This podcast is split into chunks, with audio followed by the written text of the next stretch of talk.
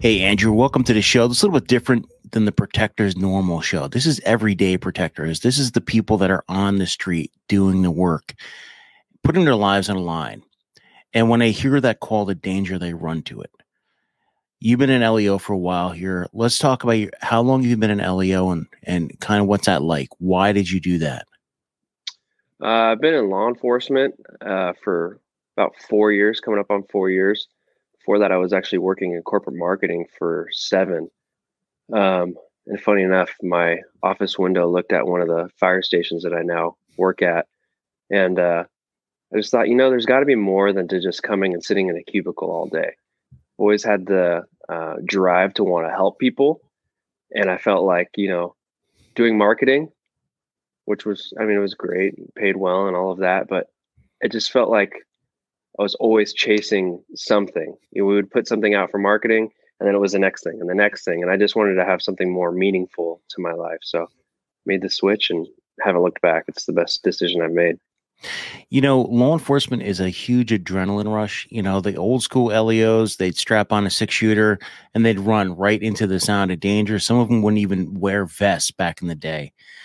Technology, everything has changed we know that uh, with mm-hmm. the palm of your hand as a, a, video recording device, anybody could watch you what's going on. They could look at you. They could see what you're doing. Now you're part of this new generation. Four years in, mm-hmm.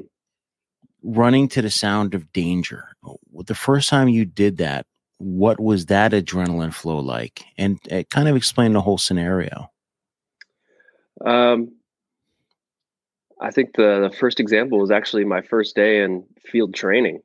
Uh, we're in briefing and we get the tone, uh, a single tone, which means it's either a weapons call or or some sort of fire or something like that. And it was a uh, a call for an individual with a knife that was threatening to stab people. So within literally the first five minutes of briefing and training, super green, still wet behind my ears, it was like, all right, code three, we're going. And you know, the first time you go code three is kind of like a shocker. You know, you're like, I'm really doing this. I'm driving this fast and going to this, and um, you're just kind of as a new officer trying to remember everything you were taught. Okay, I got to worry about this and X, Y, and Z, and is the scene safe? Is it still active? Who's who? And so you know, I was trying to run through all that while getting there safely and actually going to the right spot because I was new. Um, so the first time was kind of a whirlwind. You kind of get this uh, code three tunnel vision. And and since then it's obviously it's it's changed a little bit but even now when i'm going to active calls it's kind of okay i need to address scene safety who's who and medical etc and uh, it, the adrenaline is always still there. You just are better at managing it as you go on but it's it's never going to go away which is i mean part of the reason why we all work this job is because we're kind of adrenaline junkies well, when you talk code three, we're talking about, you know, you don't know what it's going to be. At first, you're just like, boom, we got to go. Uh, officer down, active shooter. Let's talk active shooter response. That is key when it comes to law enforcement now. And when you're running into an environment where you don't know if the shooter is running around with a shotgun, pistol, uh, a weapon that could defeat any body armor, and you're running into that situation, what is it like prepping yourself and do you do anything different than you would just a normal stop? Yeah uh, obviously that's uh, i've been fortunate enough to where i haven't had to respond to an active shooter or, or things of that nature thankfully. Um, i think every officer hopes that they never have to respond to i mean i certainly do hope i never have to respond to something like that. But when we do get those types of calls it's it's the ones that okay this sounds different than the other ones. This kind of raises the hair on the back of my neck. What do i need to do differently? Well first thing i think of is okay we're issued soft armor right? Knives and 45s are going to go straight through that. So i'm throwing on my plate carrier that's back here. It can protect me from 762 rounds. Um, i have three uh, 223 mags as well as a couple spare mags medical tourniquet everything that i need uh, to the prepare me better for the fight that I'm going to, as well as a helmet. I mean, we're issued. Uh, you know, I'm grateful for what we're issued. Some departments aren't even issued anything, um, but we're issued old old helmets, and now I got this hard head veterans helmet that will uh, just protect my melon Uh, so those are the first two things, equipment wise, that I'm throwing on, as well as uh, getting ready to deploy my department issued AR rifle. And when you know this is a little bit different, there's so many different scenarios for law enforcement.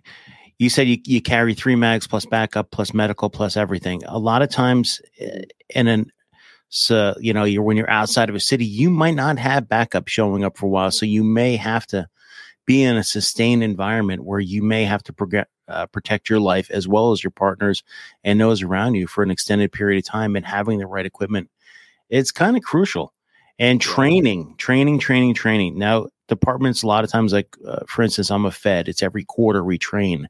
And the training really is just go shoot some holes in paper and you're moving on. Mm-hmm. what kind of training prepares you for that day to day getting out there and being able to sustain, uh, sustain yourself?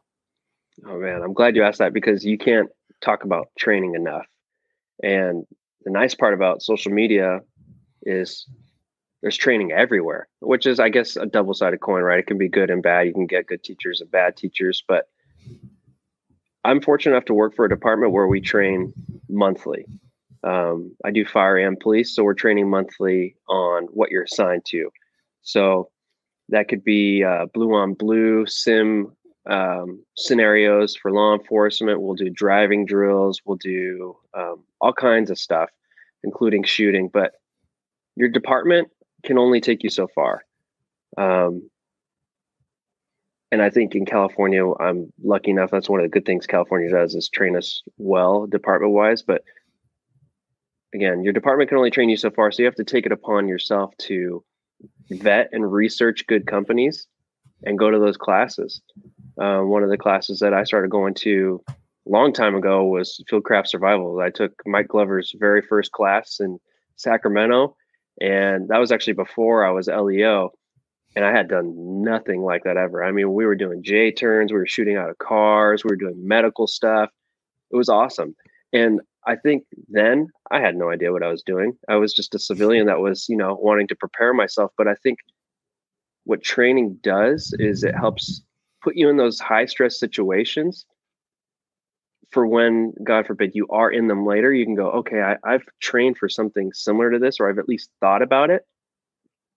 And i think the mystery is what throws everyone off to begin with. Um, you kind of go as what is this scenario going to play out as? But if you have some something similar um, it, it will help better prepare you. For example like we we've done a bunch of high risk car stops at my department and through fieldcraft and things like that. So now when we go on them, it's like, okay, I don't need to think about where I need to park. I don't need to think about what position I need to mm-hmm. move to. It's just kind of a, a natural thing. But again, your department or wherever will only take you so far. You have to be responsible to go shoot paper, do medical. I think medical is one of the ones that's not as glamorous as shooting because everybody wants to run a gun and shoot, mm-hmm. but Good Lord, medical is so important. That was actually before I took the fieldcraft class. The first class I took was a T triple C class, um, and I learned a ton. I I, make, I carry a medical kit in my car uh, for myself, and if I see an accident or anything like that. But yeah, don't just go buy the medical equipment and not know how to use it. Don't keep it in the the sealed bag. Train on that stuff. Train with a tourniquet. Incorporate it into your workouts, um, like a couple of companies are showing like effective fitness training and stuff like that. You got to incorporate that stuff. Yeah, absolutely. I know it's it's not the sexy stuff to train, but it's very important in those high stress moments. Yeah, absolutely. You know, when you're jumping into the law enforcement field, um, you're always looking for information out there. You're looking for people who have done it, people that are in it. What kind of advice would you give to anybody that wants to jump in to become a law enforcement officer? Hmm. I would say do your research. Um, when I was looking, I was I was making good money in marketing, and I thought to myself, okay, if I'm going to take a pay cut, I want to make sure it's a department that is worth it. So I went on lots of ride-alongs, um, and obviously, going back, money isn't everything about it, but I, I certainly wanted to make sure the change was going to be worth it, you know. and so I went on a ton of ride alongs because you can. Some officers, it's hit or miss. You go on a ride along, and they're not going to tell you the full undercarriage of the department, right? Because they want to show a, a good face about the department and make it sound great, stuff like that. But every once in a while, you'll get on a ride along and you ask the right questions, like, "Hey, man, what's morale like? What's your retirement like? What's your what's your support from the chief like?" Mm, um, those are the kind of questions. Question. Yeah, those are the kind of questions that I started asking. Um, and once I found the department that I was at and started hearing more good things about it, I started volunteering. Um, I was like, hey, I have a background in marketing. Can I help you with your Facebook? Can I help you with X, Y, and Z? And that kind of gave me a more in with face to face with brass, more officers, to where I got to see even more of like, hey, this is if I'm going to make the jump from corporate, this is the place I want to go. Um, so I would recommend going on ride alongs. I know it's hard with COVID right now. They're only taking applicants on ride alongs, at least my agency. Uh, but ask those questions. Go on those ride alongs if you can. Don't ask the like, uh, so have you ever shot anyone? You know, those are the kinds of questions that your ride alongs are like, okay, dude. Um, ask serious questions and and ask lots of them because I've had ride alongs where some people don't ask me anything, and I'm like, okay, I just want to drop this person off. But I have people that I have people that will ask me a lot of genuine questions about the career.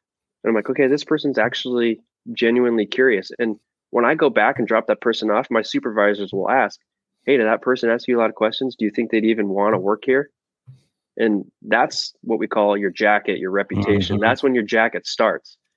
Um, so I would say be as inquisitive as you can, do some research, talk to as many people as you can.